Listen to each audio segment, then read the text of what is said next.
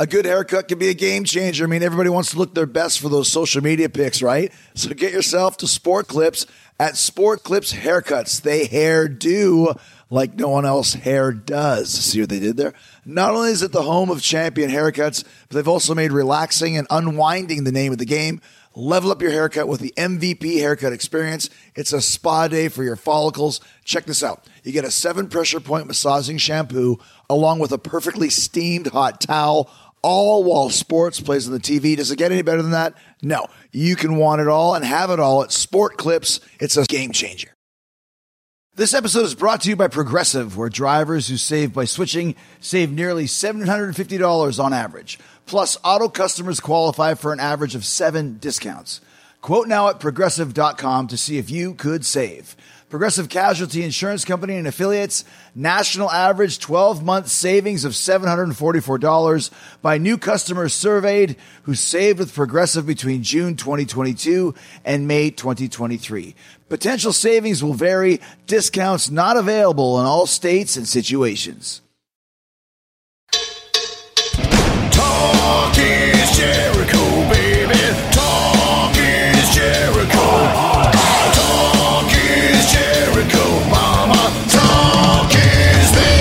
right, welcome to Talk is Jericho. It is the pod of thunder and rock and roll, and today doing something a little different. We're sitting down with two real life treasure hunters, two real life Indiana Joneses, if you will, Tim Draper and Steve Schaefer. They're the two professional treasure hunters who went out in the Utah desert with me to search for Butch Cassidy's lost gold from his infamous Castle Gate heist.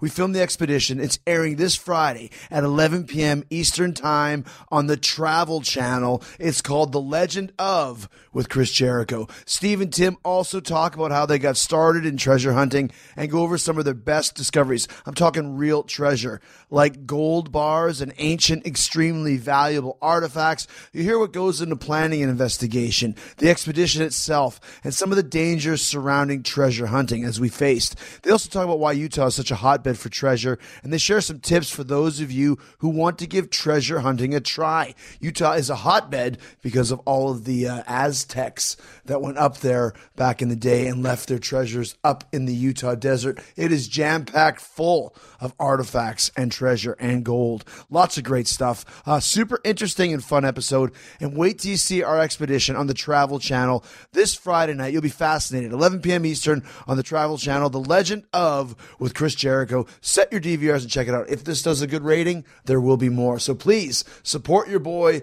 The Legend of with Chris Jericho, uh, as we look for the lost gold of Butch Cassidy and the Sundance Kid and the Wild Bunch. The whole sordid tale will be on the Travel Channel this uh, Friday night at 11 p.m. Eastern. Please check it out.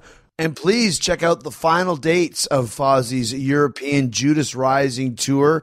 Uh, we've had a blast here in Europe and the UK doing so many sold out, jam packed shows. Italy was crazy. Thanks to Milan, uh, Trezzo, and Roma for uh, great shows, jam packed, uh, crazy crowds. Our first time ever in Italy was a huge success. And we're almost ready to head home. Only a few more shows left uh, tonight. Uh, we are here. It's a Tuesday night. We're here in uh, Vienna, Austria. Uh, but when and then Wednesday is Munich in Germany, uh, Essen, Germany on Thursday, Hamburg, Germany on Friday, Genk, Belgium on Saturday. We've been doing VIP meet and greets and pre-show mini concerts on all of the dates, and the Fozzy VIP experience is one of the best out there. Yes, we'll play some songs that you're going to hear in the show, some of your favorites, uh, some songs you're not going to hear in the show, and some of our favorite covers that you'll never hear anywhere else. Plus, you can meet us, get whatever you want signed. It's going to be a great time. Get your tickets for the Fozzy VIP at FozzyRock.com and your tickets for the remaining Munich, Essen, Hamburg, and Genk shows at FozzyRock.com. Plus, December 2nd will be in Springfield, Missouri uh, on the Toys for Tickets event. You just bring a toy and you can get a ticket. Go to FozzyRock.com for all the details on that. And then, of course, we come back to Europe in uh, January with Steel Panther. Uh, go to FozzyRock.com for all of those dates. Lots more dates coming up. Lots of great stuff uh, happening very soon. And lots of stuff happening today. American Treasure Hunters, Steve Schaefer and Tim Draper coming up.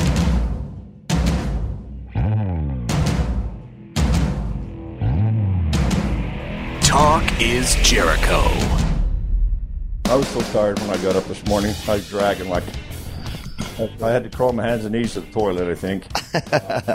That's because of the crazy shoot that we had yesterday, uh, uh, searching for the uh, the missing treasure of Butch Cassidy. And I'm here with actual treasure hunters. Got Tim Draper and uh, and Steve Schaefer here. And this is this is what you guys actually do for for for a living. You are legitimate treasure hunters. Yeah, you know, I would say I, I, I definitely do have another day job, I guess you can say. But as Uh-huh. of right now, uh, this is my hobby. This is my passion. You know, this is what I've been doing for many years. Yeah.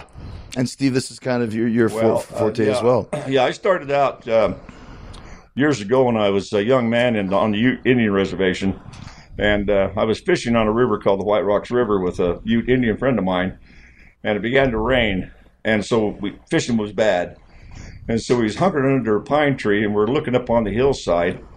I seen a glint of yellow, and so I decided to go check it out, and it turned out to be an old Spanish cannon sticking out of the mountain, and so. Anyway, to make a long story A short, cannon, you said? yeah, Spanish cannon Old Just Spanish on, on cannon. on the side of a river. on the side of the mountain, sticking out of the barrel, sticking out of the of a cave. Wow. And so, make a long story short, we we were kids and we lo- end up losing it because we didn't trust too many people. But that's what sparked me. Was way back then when I was a young man, and of course had day jobs, and I was uh, went in the army for several years and went to Vietnam for a couple tours. But when I got out of the back from there, then I hit this pretty much full time, except when I was actually working. And then uh, I went to college. Um, I have a, a bachelor's degree in archaeology and a master's degree in education. Yeah, you're, you're an, actually an archaeologist, Right. Which, when you come from my generation, it was like one of the coolest jobs you could ever imagine because of Indiana Jones. That's right. Yeah. you know, like all Indiana of Jones yeah, thing. all of kind of the, the, the, the adventure and the life of, of you know traveling and pursuing all these things. Is that kind of what it is? It like that at all? And, and I was kind of a, a, not the mainstream type. I was a kind of a I was kind of a a, a rogue, doing my own thing. Just like Indiana Jones. Yeah, and I was totally against mainstream academia. Uh-huh. And we'd fight back, you know, not physically fight, but word fight Right. back and forth. And then when I, uh, oh, I mean, I, I started doing it pretty much full time, probably. So, so what do you mean though? Quickly, quickly, when you said that that that you that you're fighting back against the norm, like what what what does conventional archaeology consist of, and what were you doing that was against the the grain? Well, when I when I started doing the arguments with them was when uh, I was uh, bucking mainstream thought on uh, people in America and Utah, the Spanish coming to Utah looking for gold, petroglyphs, uh, Indi- uh, Spanish symbols. What's a petroglyph? Uh, well, petroglyph is a rock is rock art on the side of a. Uh, Like a drawing on the side of a Right, cave or right. something like this. I- Indian type drawings and stuff like that. They leave on rocks. Mm-hmm. there's the Spanish do the same thing, uh, but they've done a lot of uh, carvings on trees, uh, pine trees and things like that. And uh, there's still several of them left around. Not Yep. many. People have a tendency now to cut them out and take them home, which is stupid. Because you're uh, saying those would be clues to where treasure might be, for example. Anything could be a treasure, could be a mine camp, could be food, could be water. Uh, I was taught by the Ute Indians how to read those signs because I was I, I lived with them for a long time, and I still have many friends out there that uh, that you know that I hang with. But I was taught by some of the old timers how to read those signs, and uh, that got me just juiced up, you know. And uh, so I've been doing this uh, pretty much full time since about 1972. I mean, actually, Yeah, actually going and looking. after things, and and uh, it's been my passion. But also, ancient America uh, is also a passion of mine. Is uh, dipping into ancient America the way it really was, not the way they say it was. And Meaning, so- meaning what? well, like Columbus being the first European to ever settle uh, in in in the Americas. That's not the case. well, he was a, he was a latecomer. So, so what? What do you? What's your theory, or what evidence have you seen as far Well, as that we've goes? seen a lot of evidence of uh, peoples that came to America: Egyptians, Phoenicians, Libyans.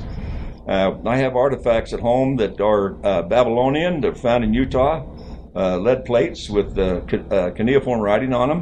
Hmm. Uh, we have uh, panels that are Libyan in Utah. Wow. Yeah, and then you have to ask yourself, how did those get here? Well, obviously, right. And, and the same thing, it's not in any history book, you know. and so you're finding artifacts from some of these places, like you mentioned, Lib- Libya, Yeah. and there's no record of anybody from Libya coming over on the Nina and the Pinta and the Santa Maria. and and even Phoenicians.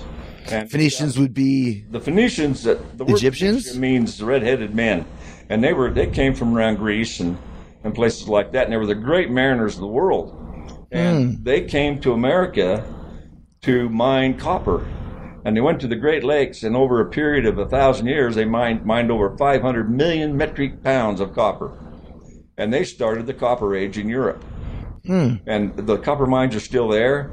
The history is there, the proof is there, but mainstream don't want to. So they were coming over on these ships just like Columbus did. Only but they were year bigger ships and years, hundreds of years, or dozens, years. thousands of years beforehand. So why has that never been really uh, publicized then? Well, it has been, uh, but uh, it's it's been rejected by mainstream academia, and uh, because it's not the norm. Right. Miss Smithsonian is one of our biggest. I guess they're they're uh, a nemesis. Mm-hmm. Uh, they hide a lot of things. What is it that you said with the who? They're a nem- they're they're our nemesis. Who is Uh, Smithsonian. the Smithsonian, like the Smithsonian They Institute? They hide a lot of stuff, and it's been proven. And um, I've I've uh, contacted them about the Spanish in Utah, things we found, and they just flat say you're wrong. There's nothing like that ever happened. And So it's almost you're going into conspiracy theories here. Well, and that's the way they make us feel because I was going to say around the time, you know, I've been doing this for quite a while, but Steve is my mentor.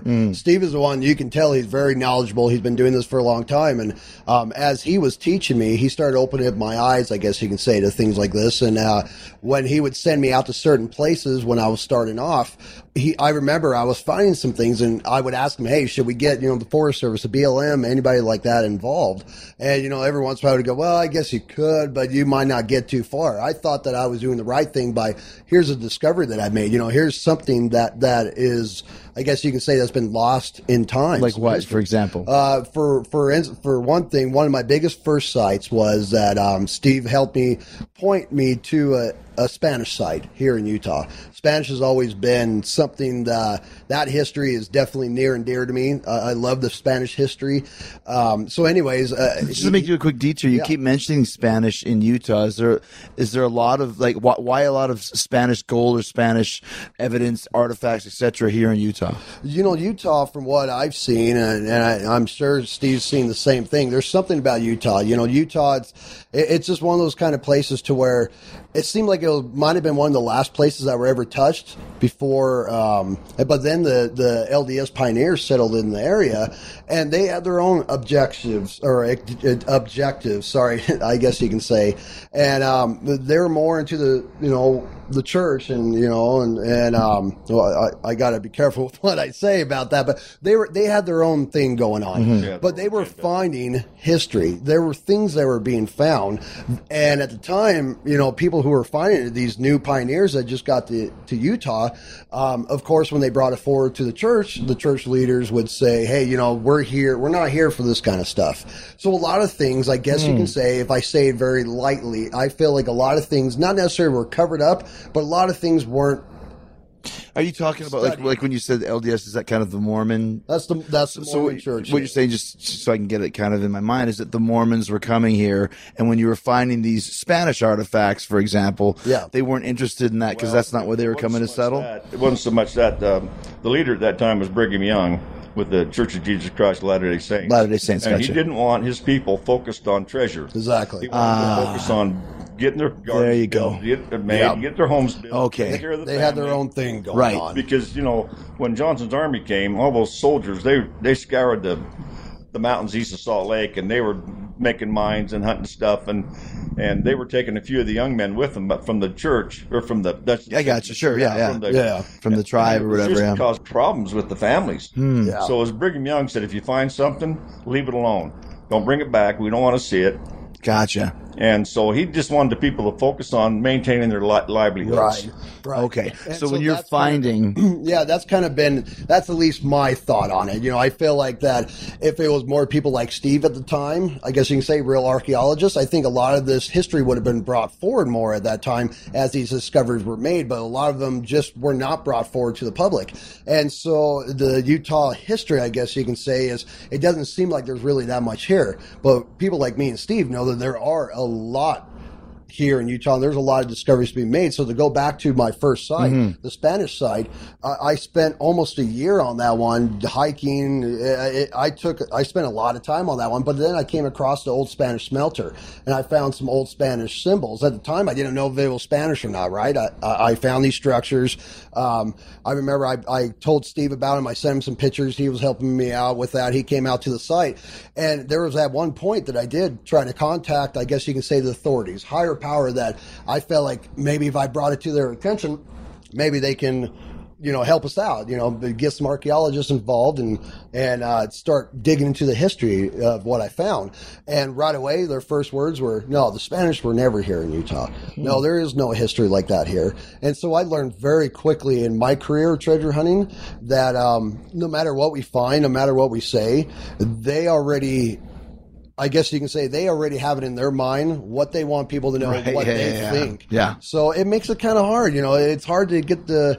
It's not even really the credibility, but it's just hard to come out and say, "Look, we found this Spanish site. We Well, found this lost history." in a lot of ways i mean this is kind of it's not paranormal but it reminds me a lot of some of the paranormal you know hunters that i have on the show where they're looking for something and people think they're crazy whether it be a Yeah. you know a bigfoot hunter or a cryptozoologist or whatever it may be i'm sure there's just as many people that go oh the treasure hunters are here you might as well be looking for a sasquatch in a lot of ways because people don't think that you're credible because of what you're saying and what the mainstream thought is Okay, Yeah. to, to, to make a point there on that mainstream thought, back in the 80s, while being in the U- high Uinta Mountains of Utah, I stumbled upon a mine. It was hidden in the timber. And uh, so I researched it around and hunted, and pretty soon I found an old mine claim. It was in a, uh, the claim was in a Prince Albert can. And so I dug it out, and there was a man by the name of John Young that claimed that up there in 1943. meaning he found it and said this is mine sort of thing Yeah, my mine claims there, and so we started doing research. And my partner at that time was Gale Rhoades, and he was the grandson of a great grandson of Caleb Rhoades of the Lost Rhoades mine fame in Utah. Lost Rhoades Mines in Utah is a big, big name. You can look it up online. If you type in uh, Lost Rhoades Mines in Utah, it, you will find website after website, forum after forum about it. And- and what is it It's it was uh, it was a mine that was uh, well there was actually seven mines, but the one particular mine was the mine uh, uh, Chief Wakara and Chief Tabby had the vision that they should give their gold to the big hats when they came to the Salt Lake Valley. Well, when the Mormons arrived, they had those big, wow and so they they got Thomas Rhoades. Well, Brigham Young chose him, and they took him into the mountains to get gold out of this particular ancient mine for the church, uh, so they could gild their temple and different things with gold. And so that's what he did. Then he, when he died, his son Caleb took over, and my my ex partner, my former partner, who's dead now, was his was his grandson. So anyway, I got a hold of him, and him and I together uh, started researching that mine that we found that I found up on Hoyt Peak, which is on the very western edge of the Uintas, the Uinta Mountains. We've come to find out through a lot of hard work uh, that it was an ancient Spanish mine. And we and we found even the document proving that it was the Lost Josephine mine, which is one of the most famous mines in the West. Didn't the Spanish end up end up saying at one time that it was like their second richest uh, gold deposit they ever found of that time? Well, Wasn't there it's one of the something like that? riches and, uh, some some of the Spaniard some of the Spanish documents said it was the false Josephine. They called it actually the the Josephine de Marcanite mine, but it was still the Josephine mine. And there's been several other mines called the Josephine. So you found this mine? I found it, and and it was the only one in Utah that's been documented. But yet, even though I have the documentation and all the research from Spain and from Mexico City that I have, mainstream academia will not acknowledge it. Yeah. Why? And we I found a gold bar in the tunnel uh, that was uh, uh, like seven and a half pounds. Anyway, What is that worth? A seven and a half well, I pound was bar of gold. I sold it for thirty thousand bucks, yeah, it would have been worth a lot more than but that. it had the Spanish stamps on it. Wow. Uh, I found a Spanish sword. I found uh, markers in the trees. I All of this in the mine. all up above it, and around, the in- whole area. around that area. Right. Yeah, yeah. So quickly, Steve, when you find for when you find something like a Spanish sword or a seven pound bar of gold, is that instantly finders keepers, or is there some kind of a process you have to go through? we had the mining claim Mm-hmm. up there, and so anything that comes on that mining claim is mine. Okay. and and so um, the Forest Service worked with us really well at that time period, and uh, they were really into that. Uh, this it's rare. It's very rare to have Forest Service work with you like Yeah, kind of we like what we were talking about. We were really tight with the Forest Service, and they locked gates for us, and they run people off, and really took care of us. And uh, we had that mine for quite a while. There's a there's a treasure in there that was worth five hundred million dollars, What is it? gold bars In the mine somewhere. in the mine. have you gone into it looking for it? We we've actually seen it by using modern technology, and we knew where, exactly where it was. And well, to make a long story short, I was screwed out of it Huh. by a partner, Wow. and he got in there and got about two hundred million of it. You're kidding me. No. This is just like Indiana Jones, where he's standing on one side, throw me the idol, I'll throw you the whip. You threw him the whip, and he ran away. What's neat about this mine? There's a shaft we call a glory hole, and guess what was found in the bottom of that? What? A 641 Roman coin. 80, Now think about that. How did that Roman coin get Right. all the way down inside that 40, mine? uh, 85 feet down the bottom of the glory hole. How did Yeah. that get there? So, so not. But you say, yeah, how did it get there? And how did? There's a lot of questions Okay, that stem from this. thing. Okay. uh, there's a there. I don't know if you guys uh, remember uh, who was the guy that uh, done all the uranium in uh, Moab? Charlie Steen. Oh yeah, yeah. Uh huh. Well, Charlie Steen was a re- uranium king in Utah. Well, he had an engineer that Gale Rhoades knew, my partner knew. We brought him up. He was quite old. Brought him up to the mine. He went into the regular mine tunnels and inspected the timbers and everything. And he came out and he says, "This is an ancient mine." He says, "You know what those timbers are in there made of?" I said, "Well, they're not pine and they're not quake." He said, "No, they're they're mountain mahogany." He said, "These are huge." He said, "This is ancient." He hmm. says, "Mountain mahogany disappeared hundreds and hundreds of years ago." Wow. Yeah, yeah. How did those get there Wow. too? Yeah, yeah, yeah. Hundreds of years before that. And Let me ask you a quick question. So, when you're talking, and, and just to kind of uh, uh, wrap up or encapsulate the Spanish connection here, why were the Spaniards coming up to Utah? And is this a mine where they found gold in the mountains, or they deposited their Spanish gold as if they're hiding it at the end of this mine? There, there, it was rich in gold and silver. The mine was. Yes. And, The, Okay. the area was. I Gotcha. Would say, and the reason they came up north is because, uh, you know, a lot of people think that Escalante and all those guys came across and never ventured north. You know, Escalante and Dominguez came looking for gold. right. Because they knew there's gold in their hills, right? They, they were out exploring. They okay. had two Frenchmen with them who were businessmen who were looking for gold. Yeah. And so they reported all that back to, to Mexico, and pretty soon the governor of Mexico started sending expeditions north to find mineral wealth. Wow. And they seen all the Utes or the Utes with all this Indians, trinkets yeah. and stuff. Unfortunately, they they kill them in order to get the information. Mm-hmm. Well, I had all that information right from the archives of the Indies. They still rejected it. Hmm. They refused to Yeah, uh, to I had, an it. I had a, a geologist from the University of Utah come up there, and he went down into the glory hole. I spent two hours down there. Come up, and he had a, a beautiful sample of gold with quartz. And he says, you know, he says, as a geologist, I was taught there was no gold in the Uintas. He says, well, right there proves that they were wrong. Yeah. He says, can I keep this Yeah. sample? I says, only if you tell them, if you talk about it in the book. Mm-hmm. And I wrote that in the Ven and Gold. And so he he was uh, astounded that there was that much silver and gold in there. Yeah, that Well, you know, is Steve, I, it wasn't too long ago. I was actually watching a program. Chris, this is a good topic too. I was watching a program. I can't remember what it was, National Geographic or whatever it was, but they got a couple geologists that that said they knew Utah very well. They knew the Uinta Mountains very well, and according to them, according to this program, there's no way that there would have been Spanish mines up there, they say, because geologically it doesn't show that there's gold and silver. Not enough to to make the Spanish come up here is what the program was saying. They were saying maybe down the foothills, maybe way down in the Uintas at the bottom there, there might have been a little bit. But again, that just kind of shows the narrow minded thought, I sure, guess sure, you can sure. say, of eh, here here you got someone like Steve who has spent most of his life up in those mountains trying to well not only trying to prove it, but finding the evidence himself. Actually but then you got these it, yeah. professionals that have, I guess you can say, a, a more credibility that are just stomping on that Mm-hmm. by saying, no, there, there's no gold, there's no silver there. You know, and so there, there's a lot of things like that that are fighting people like us. Well, yeah, and and and moving on from, from the gold in the hills, what are some of the other artifacts and some of the other expeditions that you guys have been on looking for, uh, Steve? Well, um, I, I, if anything comes up, I'm on it. It, sounds Yeah. good.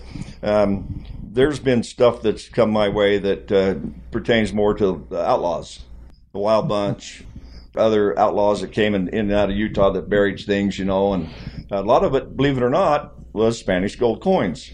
Hmm. That was a big thing. Yeah. And uh, I went north one time, but a, a woman called me and wanted me to go to Browns Park. Still in Utah? Yeah, hmm. that's where the Wild Bunch used to hang out. You, well, a bunch, including Butch Cassidy, which is why we're here. We'll talk about Butch, yeah. yeah, yeah. and all those people. Kid Cuddy, the vodka right there. Kid, sorry, Kid Curry. Yeah, you. Oh, yeah, you The did. Kid Curry vodka. So anyway, I went up there, and this woman was the daughter of a, a man and woman that used to camp up there all the time and, and do a lot of prospecting. Well, her father said that he found he he had a, a paper or a document telling about a stash of silver coins with a little bit of gold buried up there around Browns Park. It was uh, buried by one of the members of the Wild Bunch. And so he said, I got to find this big white rock. And I roll it over, and the inscription should be on it telling me that's where it is. She said, Well, he spent one summer up there, didn't find nothing. They pulled an old Airstream trailer up there.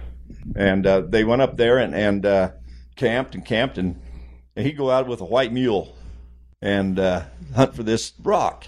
And if you know Browns Park, there's lots of rocks. So one day she said he came back and he was so excited. He says, I found it. I found it. He says, "It's there.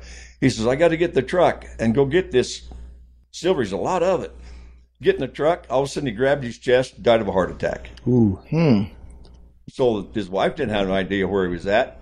So anyway, after the funeral and after about a year, the family went up looking. 'Cause they figured he rolled a rock over. They never found it.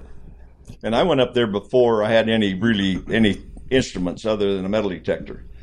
And uh, she says, "Think you can find this?" And I'm looking across that area and I'm saying, "No." Easier said than done. She says, "Well, according to the paper," and I said, "Where's the paper? Where's it?" She says, "I don't know now. I don't know what happened to it, the map and stuff. And it's supposed to have been a big cache that the Wild Bunch deposited up there." So I made two or three more trips, just sort of dinking around, you know, just looking, and you know, you'd have to have some real serious, like, Luck. Yeah, Yeah, yeah. luck or some kind of a magic potion to, to find it. And so that was one of them, and, a, and another one I, I So you never did find it? no, I gave Yeah, up. yeah, yeah. Uh, you know, now that we have more uh, instruments, we probably could maybe make a stab at it. Yeah. I also went looking for a Spanish cache in Erda, Utah, which is on the south end of uh, Great Salt Lake. There was a house being torn down in Erda, which is by Kennecott, and one of the one of the uh, gentlemen that was doing the demolition took a big painting off the wall that was left in the house, and he he was throwing it in the trash, and on the back of it was an envelope. It was all yellowed and everything, and he and he took it off and opened it up, and it said Sundance. Meet me at Stockton. There we'll get the cash. Signed Butch. Oh Wow, a letter from Butch Cassidy to the I've got that- Sundance I've Kid, got that letter. and that's a real letter. Yeah. And so, Boogie, man, I'm out. So I'm down in Stockton saying, okay, where in the hell is this thing? You know? I mean, there's all kinds of mines and mountains, you know. I mean, you get stuck in any mine out oh, there. Oh I mean, yeah. Yeah. I'm just sitting there in awe going, oh, okay, which way do I go from here? You could get lost forever in one of those mines, That- That shows right there. They were even out in that country. Hmm. And so that was another one I was I tried to chase, but I kind of like going blindfolded because I really didn't have much more than that, you know. Right, right, right. So that's just sort of the kind of stuff. Just that I you- like. Yeah. See, how about And you, Tim? You know, I was going to say recently too, uh, the team Treasures in America. Yeah, this uh, is your this is your kind of all star treasure hunting team. Yeah, yeah, and you know it's kind of weird too because you know Steve's my mentor. That's another story. Steve's my mentor, and I, I, nes- I didn't necessarily branch off of him. I just started doing my my own thing, things that he taught me. So I'm like, okay, I'm gonna go, you know, and so I ended up forming my my own team, and and and of course, you know, if I have my own team, I got to keep my mentor around too, you know. And so, anyways, recently we have been working on some pretty big projects with Steve's help as well, all the way down to Ecuador. You know, th- th- there's a lost uh, underground city. I can't say too much about it right now because we're actually uh, uh, working with other people on this right now. But I can tell you that it's something that would change history as we know it. You're talking about a lost city buried under the ground Yeah, or we're- something along we're those talking lines. about a lost city that's in the caving system. It- Wow. it's supposed to be holding significant history that would change the way that we all think. Hmm. And, and there's, you know, there, there's different kind of things that some people talk about. They were giants. They, they could have been seven, eight foot tall type of ancient people that we don't know exactly who they are. Um, there, it's talked that, you know, some people down there have gone into these cave systems and claiming that they're finding gold treasure you know things like that. So the evidence is there. We have we have the location. So that's like i said i wish i can go more into that story. I, I just can't at this point but that's just one of them. And there's another one that's over by the um uh, let, let's say Central America. I, I can tell you that. It's in Central America, and um, we were approached by actually. I didn't even know that I had friends like this, but when when people find out what we do, it, it usually people go, "Oh, I didn't know you did that. Hey, I got a story for you." You know, because there's not a lot of people that do this, so I'm sure there's Right. there's people who are looking for somebody to tell their stories. and we're also secretive too. Yeah. So we don't. It's not like you know. I live in a small town, a population of 420. I bet 10 of them might know what I do, if that makes sense. You know. So, anyways, uh, when they find out, I had this uh, lady who grew up in this little village, and she explained to in me. Central America. Yeah, in Central America, and she explained to me that the way that her culture their their story goes is when Cortez took over the Aztecs, a lot of the tribes in that area started fleeing. They heard about Cortez taking over these mighty Aztec people in just a small amount of time, and they wanted to get out of the way. They didn't want Cortez coming after them, so they relocated their village. They picked up for where they lived for hundreds and hundreds of years, and they traveled to a, a new place. And they ended up landing at this one place, thinking that they're going to be free of Cortez. Right? They're way off on Cortez. Not going to come here. There's nothing here for him to want. Right? Well, within a few days. Uh, the tribe people and kids were walking around their new land and they started finding bracelets made of gold. They started finding necklaces. They started finding pottery. They started finding statues and stuff like that. And as they started looking more and more they realized that that there is a whole hidden city buried underneath the dirt. And they were starting to find the tops of the structures and columns and stuff like that. So even still today chris this is what's exciting about this story. I can't tell you too much more about this one either. But i can tell you this. Even still today they have not told their own country or government about what they are sitting on because they're afraid of their country and government taking their lands away. Mm. They told us that if we can get on a tv show if we can make it public they have no problem in telling us exactly where it is, letting us and the camera guys go in there with a major network and and start uncovering these major structures, these Mm. columns, and you know these tombs. Uh, we, there has to be tombs there, is what we're thinking. Oh, of course. And and you know, I had her go down there a couple weeks ago. I said, I need proof. I need proof of this because I'm talking to producers and stuff as we speak right now. I need proof that that if if I tell these guys, you know, hey, yeah, we're definitely going to find something. It's going to change history and it's going to be a huge treasure. I need proof. So she comes back after being there for one week with video off of her cell phone that shows her walking. And she walks 10 steps and she goes down and she picks up a bracelet full of gold. And she walks another 20 steps and she picks up this little artifact that, that I, it looked like it might have been made out of clay. I'm not sure. And I'm, these artifacts and this stuff that I'm looking at are hundreds and hundreds of years old.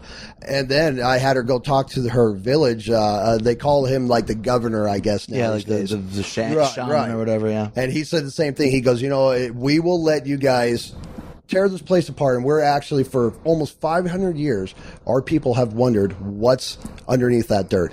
And we would love to let you guys come in and, and dig and look for it.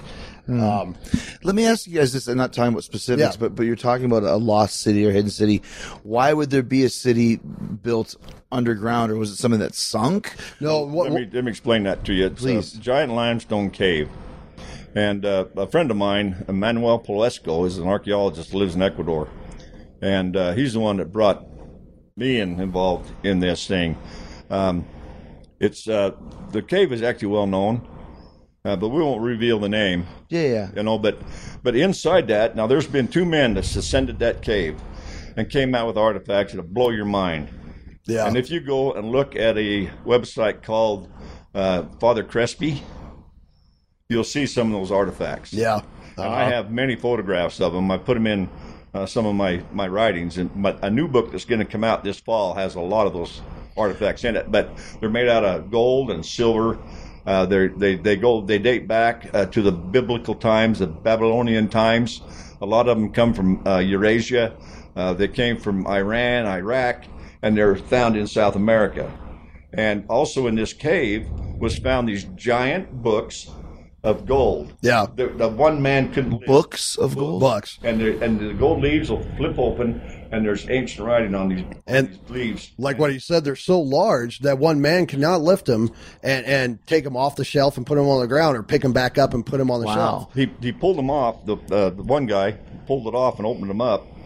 And also there was a there was a seven foot replica, or it could have been a real skeleton of a man purely gilded in gold, laying on a crystal bed. So his skeleton was covered in gold. Gilded his, his skeleton was Yeah, yeah, yeah. Yeah, and uh, I mean many, many other things that are so strange. And, Yeah. and the strangest thing about this called so-called it's not really it's called the it, you know it could be a golden library type thing, but it's so massive that you can't walk it in two days. And what's really amazing is it's illuminated by different sheets of mica and gold that reflect all the way down into the cave Really? on the outside.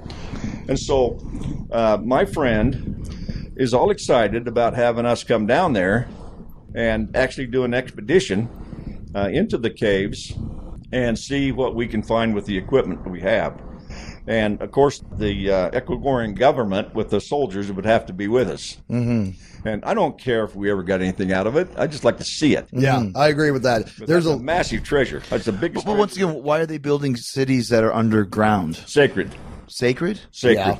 Are religious reasons? That and yes, and they're sacred to them and the and the natives of the area, and so everything that was sacred, even like the Incas and the Aztecs, they went underground because there's so many limestone caves. Oh, I yeah, see. yeah, yeah. Up in uh, in some parts of South America, under the uh, under the Andes, uh, there's been reports of men going into these ca- limestone caves and travel up to 100 miles. yeah, they're supposed to be massive Under- caves. Under Wow. the Yeah, they, 100 they go on and on and on and on. and it's just Yeah. amazing.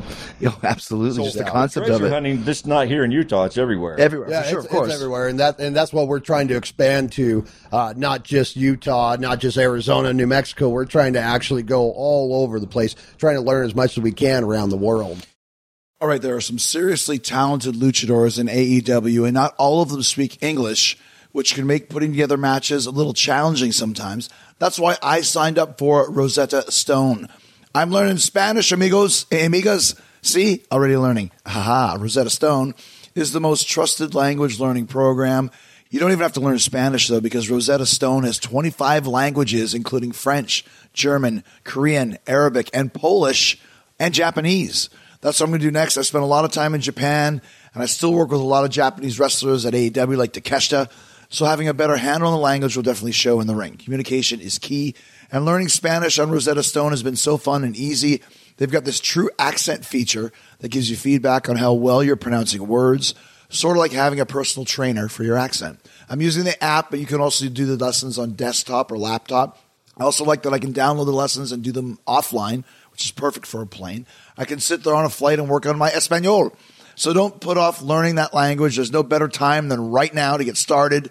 For a very limited time, Talk is Jericho listeners can get Rosetta Stone's lifetime membership for 50% off. Visit rosettastone.com slash Jericho. That's 50% off unlimited access to 25 language courses for the rest of your life. Redeem your 50% off at rosettastone.com slash Jericho today. That's rosettastone.com slash Jericho. Do it today. Hey, this is Chris Jericho inviting you to the first ever rock and wrestling rager at sea. Picture this rock and roll, wrestling, comedy, live podcasting, all on the open ocean from October 27th to the 31st, 2018, from Miami to Nassau. I'm bringing Hall of Fame wrestlers, some of the greatest rock and roll bands on the planet, and putting the first wrestling ring on a cruise ship ever. Don't be a stupid idiot. Make the list. Check us out at ChrisJerichoCruise.com. This this is Talk is Jericho. So when you guys are looking for, for treasure, like what, what are some signs in general that you would be, First be thing I, for? I taught people is when you're out looking, look for what's not natural. Anything that doesn't look natural, check it out. Yeah. If you're just going freelancing, mm-hmm. Right. but if you're going to be looking for a Pacific treasure, make sure you do all your homework.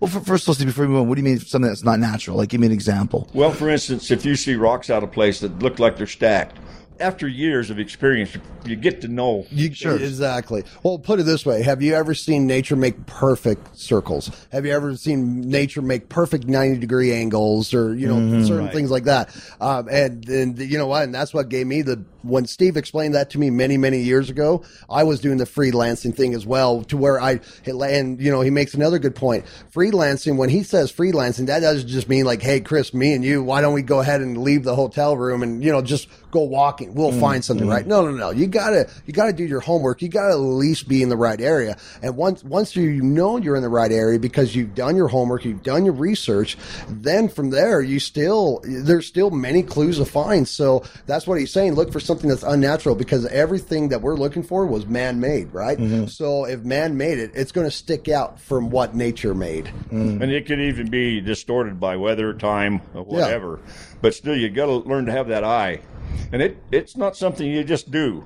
It takes years to master that. Yeah. Sure, yeah, yeah. And it, it helps to be a, a, a geologist and a paleontologist at the same time because everything factors in. Yeah. You know, and so you want to do your research. And one thing I've learned, let's say my research ends and I can't go any further. Well, I don't throw it away. I put it in a file Yep.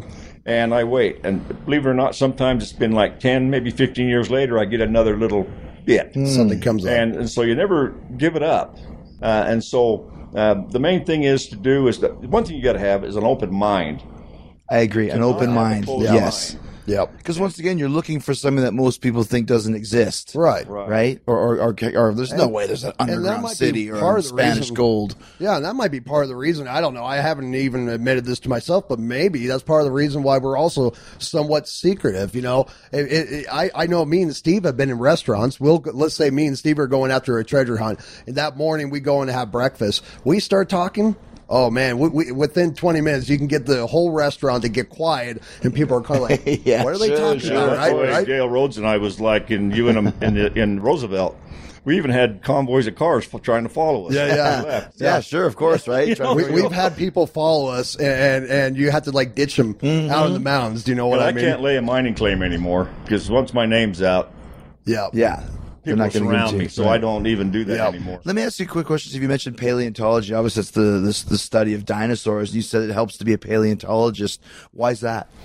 Well, because you know that'll tell you what type of land, a type of uh, uh, structure you're going to be around. Do, You know, seeing and looking. It's like a geologist. See, the paleontology and geology really should be hand in hand because that'll tell you what's there. If you're looking for a mine or something like that, that's that's uh, that maybe don't have a treasure in it, you've got to learn to know the lay of the land. I mean, if you're looking for, let's say somebody says there's a gold mine right over on this hill. Well, you can look at that hill and say, no, there's not Right. because it there's, the structure's wrong. Uh, there, there's certain now. If you believe it or not, though, if you find fossils, you'll find usually find gold Why? because I mean nobody knows. Huh. Um, The same with rich the- the dinosaurs? seashells too, right? seashells. We, seashells. we were finding seashells, well, like his Hoy Peak that he was talking about. I took my team up there last summer, and at 10,000 feet in elevation, we're finding ancient seashells. Wow. Yeah. How? Uh, you know, they were right there, right on the ground. Maybe It's from like volcanoes in the sea or something? I- or Yeah, it, Well- was, it was raised up in- anciently. I found clam shells this big. Yeah. Wow. At, at ten thousand feet. Yeah. Wow, like big clamshells. Yeah. And like what he said, after all these years, it's just Black raised up. Coral up there. Hmm.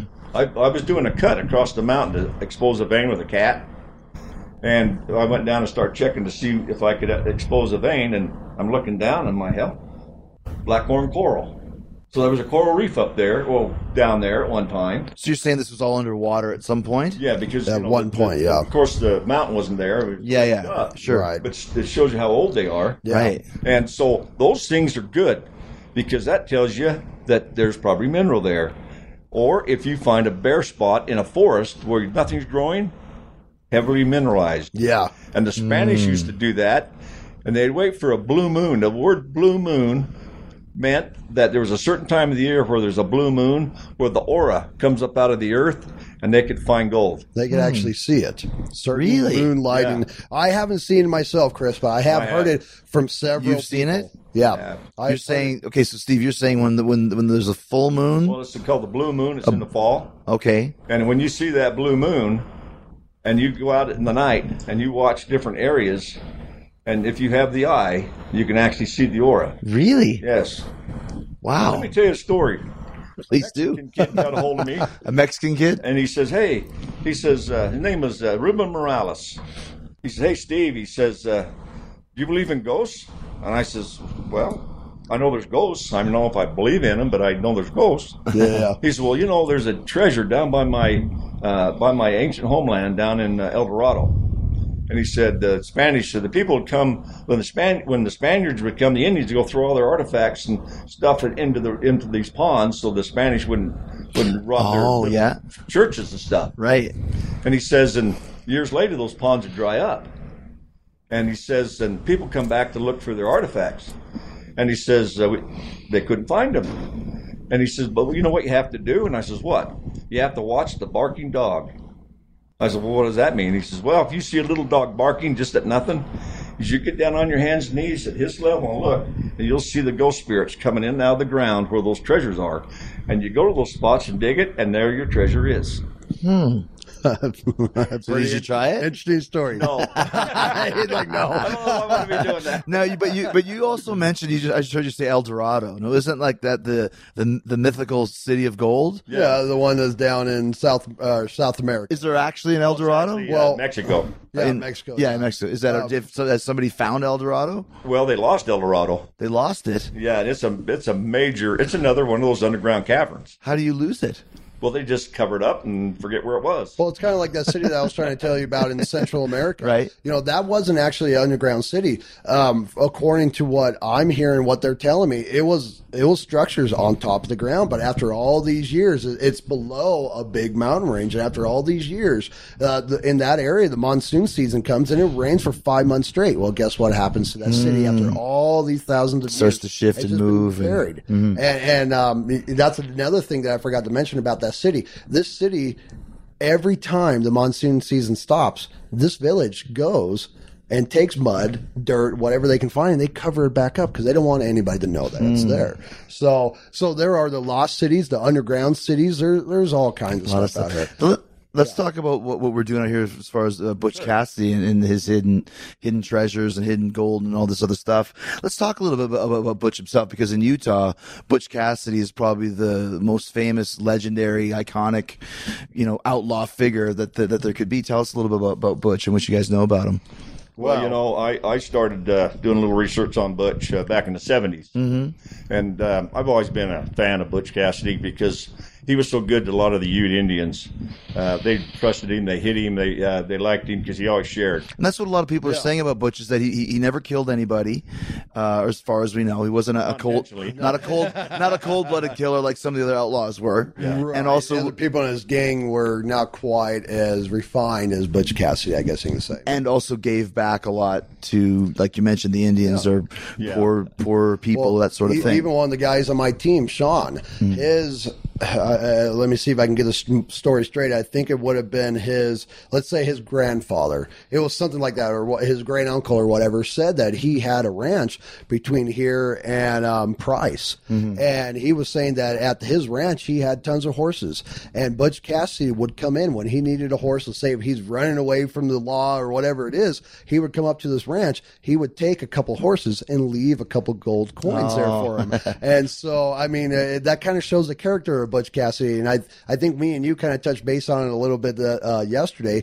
That even though that, yeah, he he was an outlaw. He was out robbing payroll trains. You know, he was robbing the banks.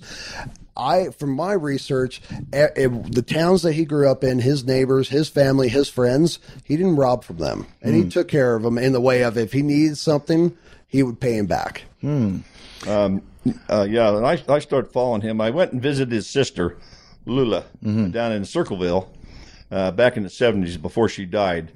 And uh, I was down there with uh, Gale Rhoades and, and Robert Redford. and we done some interviews with her, and and she told us quite a bit uh, about. So was Robert Redford interested in the history of Butch Cassidy? Obviously, Butch Cassidy only and if he could Sundance make money. so at the time, he was looking into it. Yeah, he, he done a he wrote a book. Yeah, about okay. it, and then uh, you know he's doing the movie. He's doing research for the movie. So anyway, uh, uh, she told us about Butch and, and how he rode into town when when her mother died, and with his with the Wild Bunch and the county sheriff or and the marshal wouldn't do anything with him, and they they just let him ride. Oh, okay. And, and that was the last time she'd seen him alive. And she talked about how he would help people in the in the communities that were poor and uh, and she told me a story about one time he went up through Browns Park again, and they stopped at one of the ranches up there to get something to eat to trade horses, and they always traded horses with people. And uh, they uh, Butch had taken on a young man, and she couldn't remember his name as one of the members of the bunch, you know, and uh, young guy. And she said uh, th- th- it was common for them after they ate was to put a gold coin under the plate, turn the plate upside down, and then leave.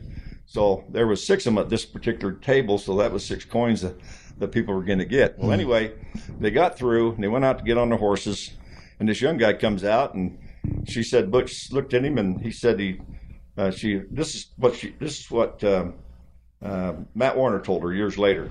But anyway, uh, the guy looked like he was suspicious or looked kind of shaky or something was wrong.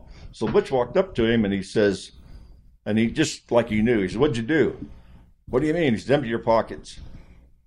He emptied his pockets and there's all those gold coins. Hmm. So Butch made him go in and put the gold coins back under the plates and then his cut of the heist they just had.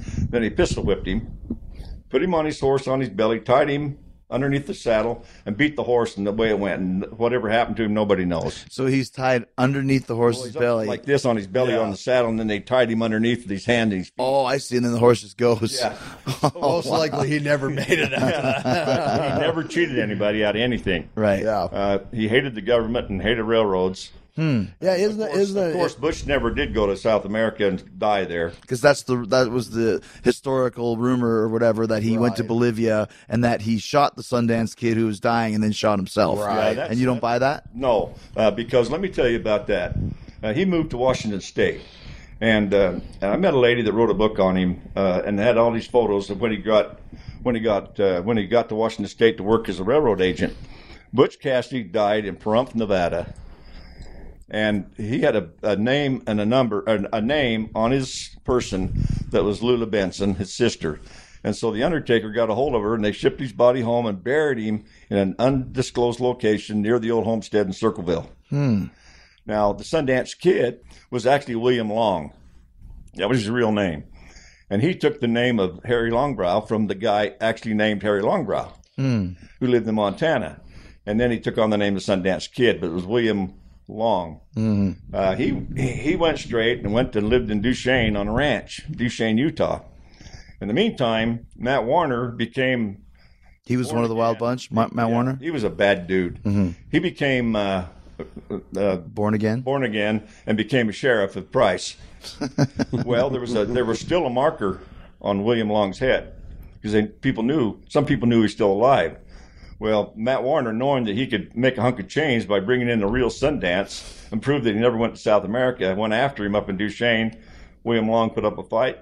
Matt Warner killed him, and he's buried. Uh, Sundance Kid is buried in the Duchesne City Cemetery. Wow, so his own gang member turned on Now, him. His his great great grandniece is my wife's first cousin, and and so there's a connection there. And so, uh, Butch Cassidy, the story of Butch Cassidy and Sundance Kid is not like the movie. You know, It rarely is, right? Yeah. and so um, it was really neat to, to learn all that. You know, Well, sure. Yeah, but let's talk about yesterday. When we were kind of, you know, we're we're kind of searching to see what we can find and some of the clues. And yesterday, when we went on the Outlaw Trail, which is in the middle of nowhere, and we kind of uh, let's talk a little bit about the Castle Gate robbery and what took them to the Outlaw Trail and what where we ended up yesterday. Well, you know, the, the Castlegate robbery, uh, that, that was a very interesting one uh, for sure. You know, I started doing the research. I found that they were hiding out at the Robbers Roost for six months before they even went for that robbery. Because Butch was very meticulous in putting together his his his heists. He was very strategic in what he did and had everything organized, right? Right, So yeah. they're ha- they're hiding up for six months at Robert's six Boost, months planning. winter planning and it even talks about how they went to the area to where the trains were they they literally trained their horses for like four of those six months if that makes sense Train their horses. they took their horses to the train station where they were going to do the robbery that way they can get the horses trained to the uh, the train whistle I Yeah, guess they'd you can even say. run them against uh, alongside trains. Yeah. just so they wouldn't be spooked by the sound of the train Right. whistles. And taught them Well- how to taught them how once the, the rider dismounted, the horses stopped instead of running off. Yeah. Wow. Well, imagine if you're Butch Cassidy and the gang, and you have a normal horse that you get off of it, you go and do your robbery. The train blows the whistle, and your horses are gone. Right. Now you're surrounded by all You these your men. getaway car. You just stole their payroll. Yeah. You know they pull out their guns, and you know you're you're sitting duck, right? Because that's because that's what the Castlegate robbery was. They robbed a payroll office in the middle of the day in broad, daylight. Broad daylight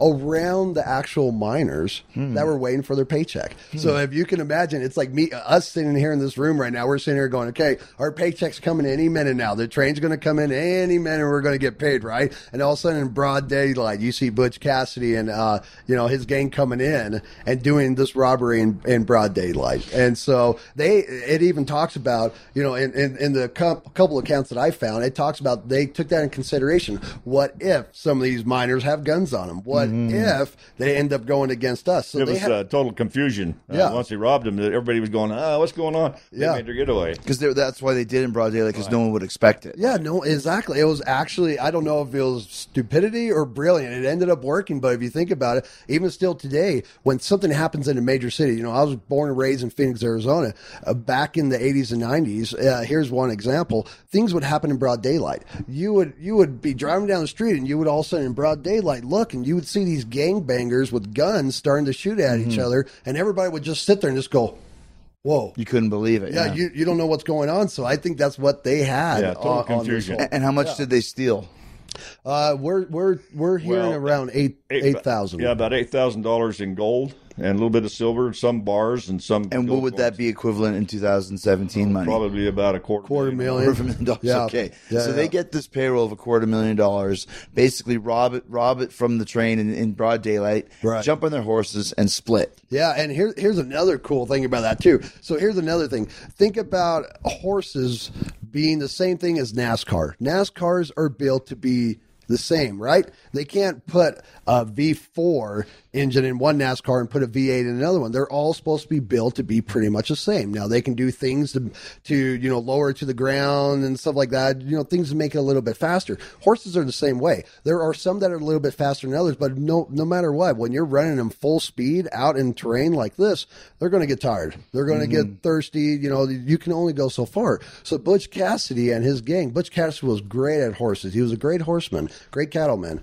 And what they did is they they did relays. Think about a relay race today to where you're running, you're giving it all you got, and then you pass it on to another person, and that person gives it all they got, and they just keep going on that relay, right? Well, that's what they did with the horses. They knew that the posse was going to be behind them. They knew that the horses all at one time, you know, eh, eh, I guess you could say within ten minutes or whatever, they're all going to get tired at the same time. Now, now what are you going to do? You know, you're all your your horses down on the ground. You know, what are you going to do? So they they ended up staging horses. Wow. A- And, Yeah. they they practiced it. They'd have them posted every mile or whatever. A bunch they- of horses they- hanging around. During that six months, they practiced. How far are these horses Oh, wow. going to be able to hmm. run until they get tuckered out? You know, and then they would have a man sitting there at that tree or whatever with a new, fresh set of horses, so they can keep going. So the sheriffs and the posse and everybody that was behind them would get further and further and further behind while they're still going. Right. And and that's what makes this area so grand because and, and it's it's genius because not only now are they so far away from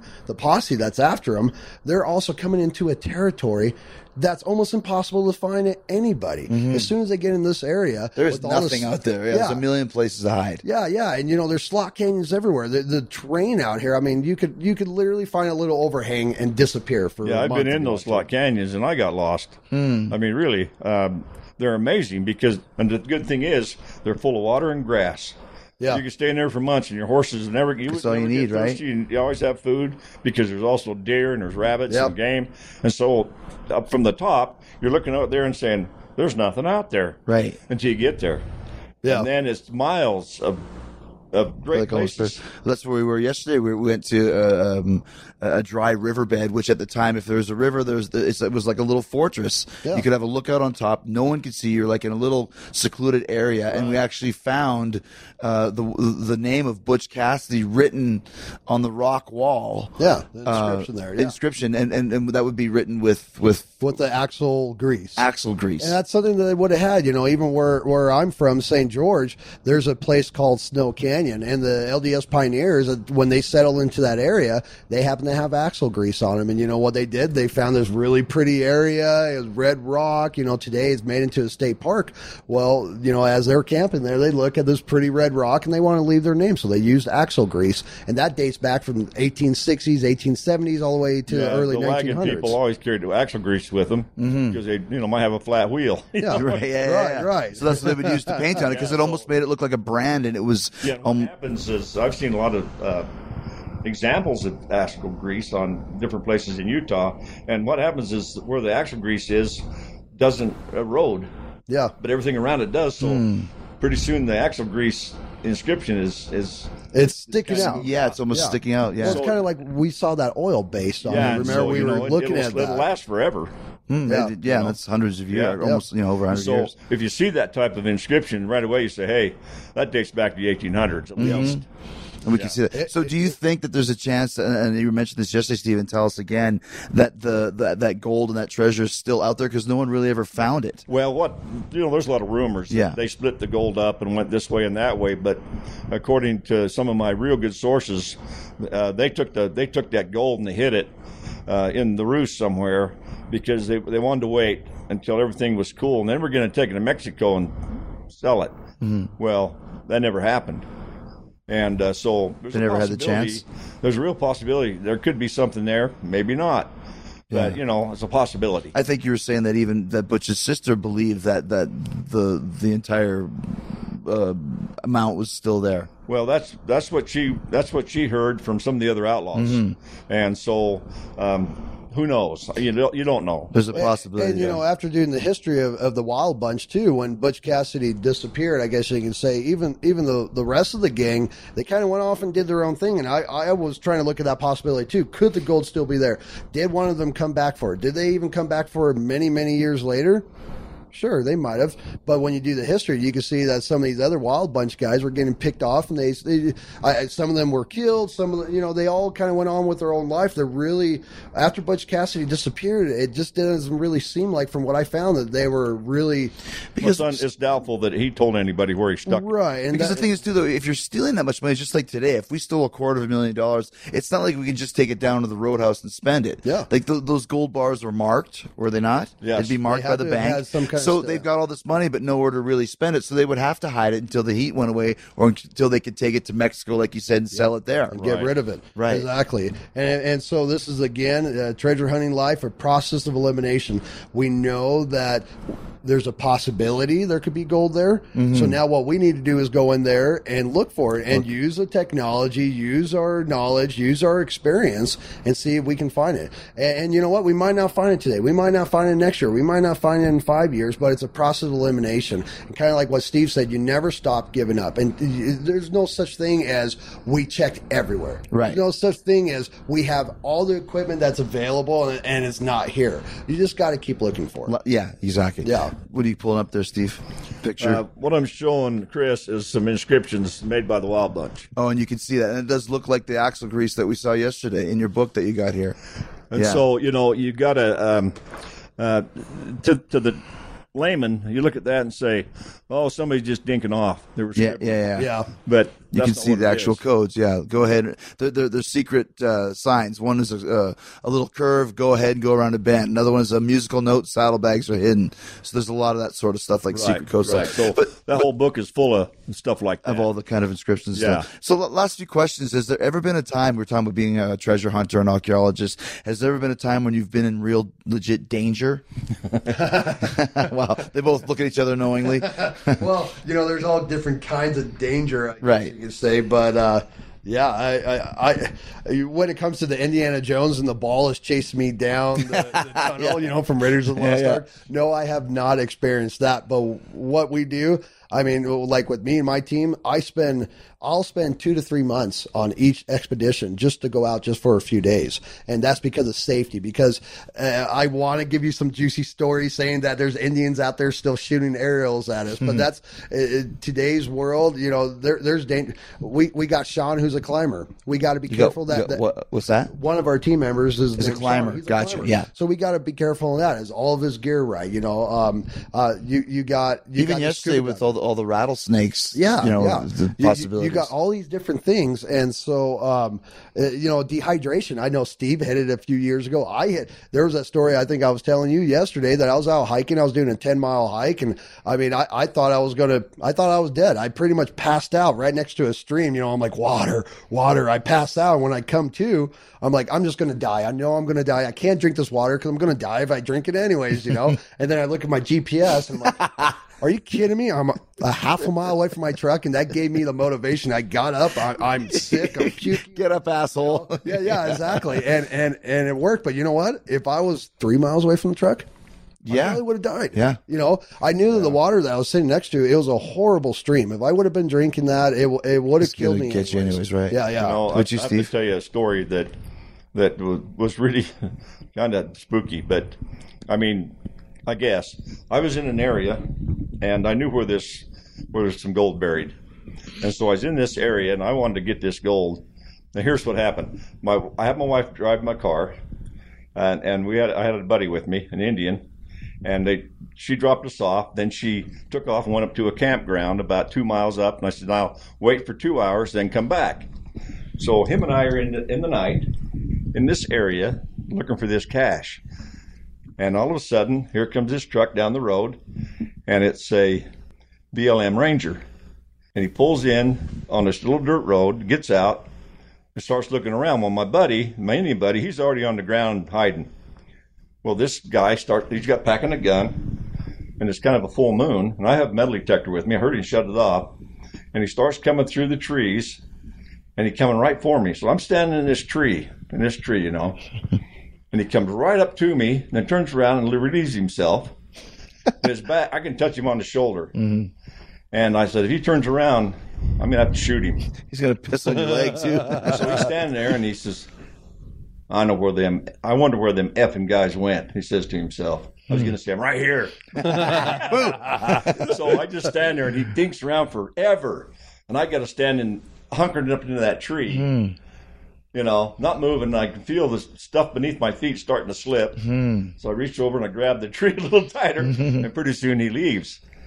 And so that was kind of a hairy. oh yeah, for sure. Yeah, yeah. Had he caught you, you would have been arrested, right? yeah. Yeah, yeah. And, and we didn't find the cash. you know, there, there is another one. I don't want to focus on it too much, but there are a few places where I've been treasure hunting. We'll go out for a few days, and um, I don't want to say there's paranormal out there, but some of us treasure hunters do believe that when you're in the real area, you're in a right area of ancient history. It, it could be linked to. Indians or whatever. That there is something that lingers, especially when there's tragedy. Like there's there's uh, Hoyt Peak, like what Steve was talking about before. I've spent many summers up there and many nights up there, and I don't know what it is, but the, you know, what, what, uh, there definitely was slavery. We do know that the Spanish took the Utes as slaves, and they, they cut off toes and they killed them, and it was just a harsh life. And, and when you have that going around on one mountaintop for hundred years, A lot of negativity, yeah. yeah, a lot yeah. of bad And- and so, I mean, there is that. I don't know if you want to call that danger that to bring to that, but that is definitely a different kind of feeling too. If you if Sure, sure, sure. picture that. Last last question. What's your uh, favorite uh, artifact that you've ever found?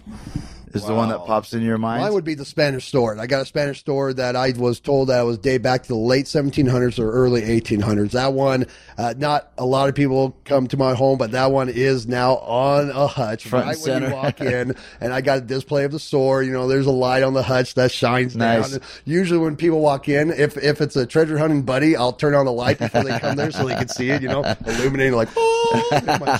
but uh, usually, I keep the light off. You know, when normal people are coming by, people don't even know it's there half the time. But Mm-hmm. Did you find me, that? You found that in Utah? I found that in Utah. yeah, yeah. Yep. How about you, Steve? Well, man, I've got my house is a museum. Yeah.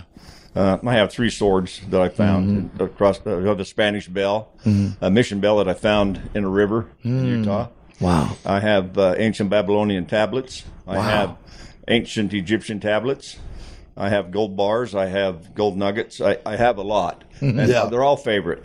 You know, because every Yeah, one yeah. of those places that I was at and discovered these things w- was in itself a, a, a magnificent moment. And so I guess I can't say there was just one, mm-hmm. but there was many. Lots of and, them. and it's it's really fun. I don't know what's going to happen when I die.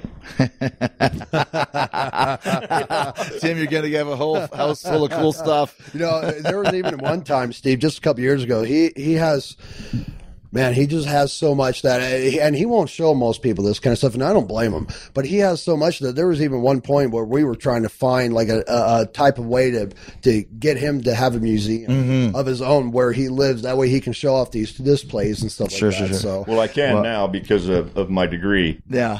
you know so Yeah. and and i have a i have good security system i have a, a yeah, don't don't try anybody. so I, I'm, I'm safe you know we have a, well, Yeah. we have a fort knox Well, safe big one and I'll tell you what, I've I've got some cool jobs, but you guys, I'm jealous. Actual treasure hunters, man. Thank you so much, guys. You're you're welcome, Chris. That was a blast. thank good. you buddy Thanks again to professional real life Indiana Jones treasure hunters Steve Schaefer and Tim Draper. You can see our investigation into the legend of Butch Cassidy and the Great Castle Gate heist this Friday, November 17th on the Travel Channel special, The Legend of with Chris Jericho, airing at 11 p.m. Eastern. We are going to go and try and find the missing gold of Butch Cassidy, the Sundance Kid and the Wild Bunch, and wait until you see what we find out. It's amazing. And wait till you see what's going on on the Jericho cruise, the Chris Jericho Rock and Wrestling Rager at Sea. Cabins are booking up fast. We've got some sold out decks already. Uh, we've got another huge addition to the lineup. Cody, don't call him Rhodes, is coming aboard uh, the Ring of Honor, Sea of Honor tournament. He joins the villain, Marty Scurll. He joins the most popular wrestlers on the independent scene today, the Young Bucks.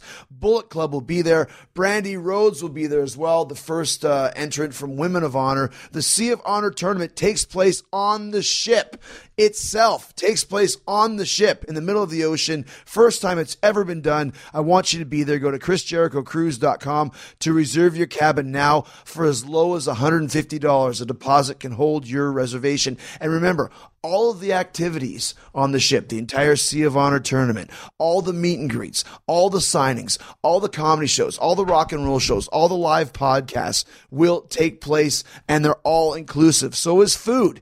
Everything is inclusive when you purchase a cabin. All right. And if you book by January 15th, you'll get a picture of me with the list. You can put your own name on the list. And if you're one of the first 400 cabins, we're getting close to the edge of that one now, you'll be part of a special Chris Jericho Q&A. Remember, we set sail October 27th, 2018, and here's the rest of the current lineup. Of course, I will be there, your host with the most. Jim Ross and Jerry the King Lawler will be hosting the show, uh, hosting the cruise. Mick Foley, Ricky the Dragon Steamboat, Rey Mysterio, uh, Killing the Town will be there. Keeping it 100 with Konnan, Disco Inferno, and Shane Helms. Tim and Dave from Beyond the Darkness will be scaring the pants off you. It's right around Halloween time. Raven will be there. Ron Funches doing comedy. Jim Breuer doing comedy. Brad Williams doing comedy. Check three, all the three of those guys out there. Hilarious. Busted Open Radio is joining the festivities. SoCal Val is the special guest cruise director. And on the rock and roll side of things, Fozzy uh, with Judas, our number five. We have a top five hit on U.S. Rock Radio. It's incredible. Number five. I can't even believe it. That's just uh, amazing to me. Thank you for supporting us. Phil Campbell and the Bastard Sons will be there straight from Motorhead into, into the Bastard Sons onto the ship. King, The Dives featuring Evan Stanley. The Dave Spivak Project featuring Speewee. Jim Breuer's Loud and Rowdy, great rock and roll band. The Darlings of Rock and Roll, the Cherry Bombs, we're doing some amazing choreographed rock and roll shows. Shoot to Thrill, the world's best female ACDC cover band. Blizzard of Oz, the world's best male Ozzy Osbourne cover band. So much stuff going on. Other acts to still be announced. Ring of Honor's got a whole lot of people uh, that are coming aboard as well, and I'm working on somebody else that would blow the roof off the place if they're able to make it. So book your cabin now at chrisjerichocruise.com and come be a part of this. The first ever rock and wrestling rager at sea. You're going to love it. And don't forget, January 4th at the Tokyo Dome. Alpha versus Omega. Chris Jericho versus Kenny Omega. Uh, double main event along with Okada and uh, Naito. We are going to tear the house down. That's only in Japan, uh, but you are going to hear all about it. If you want to subscribe to New Japan World, you can see it. But a lot much more to come on that match. Uh, but so that's all I got to say today. Thank you so much for listening. And coming up this Friday the very funny, very informative, very inspirational, one of the newest additions to the NXT main event roster.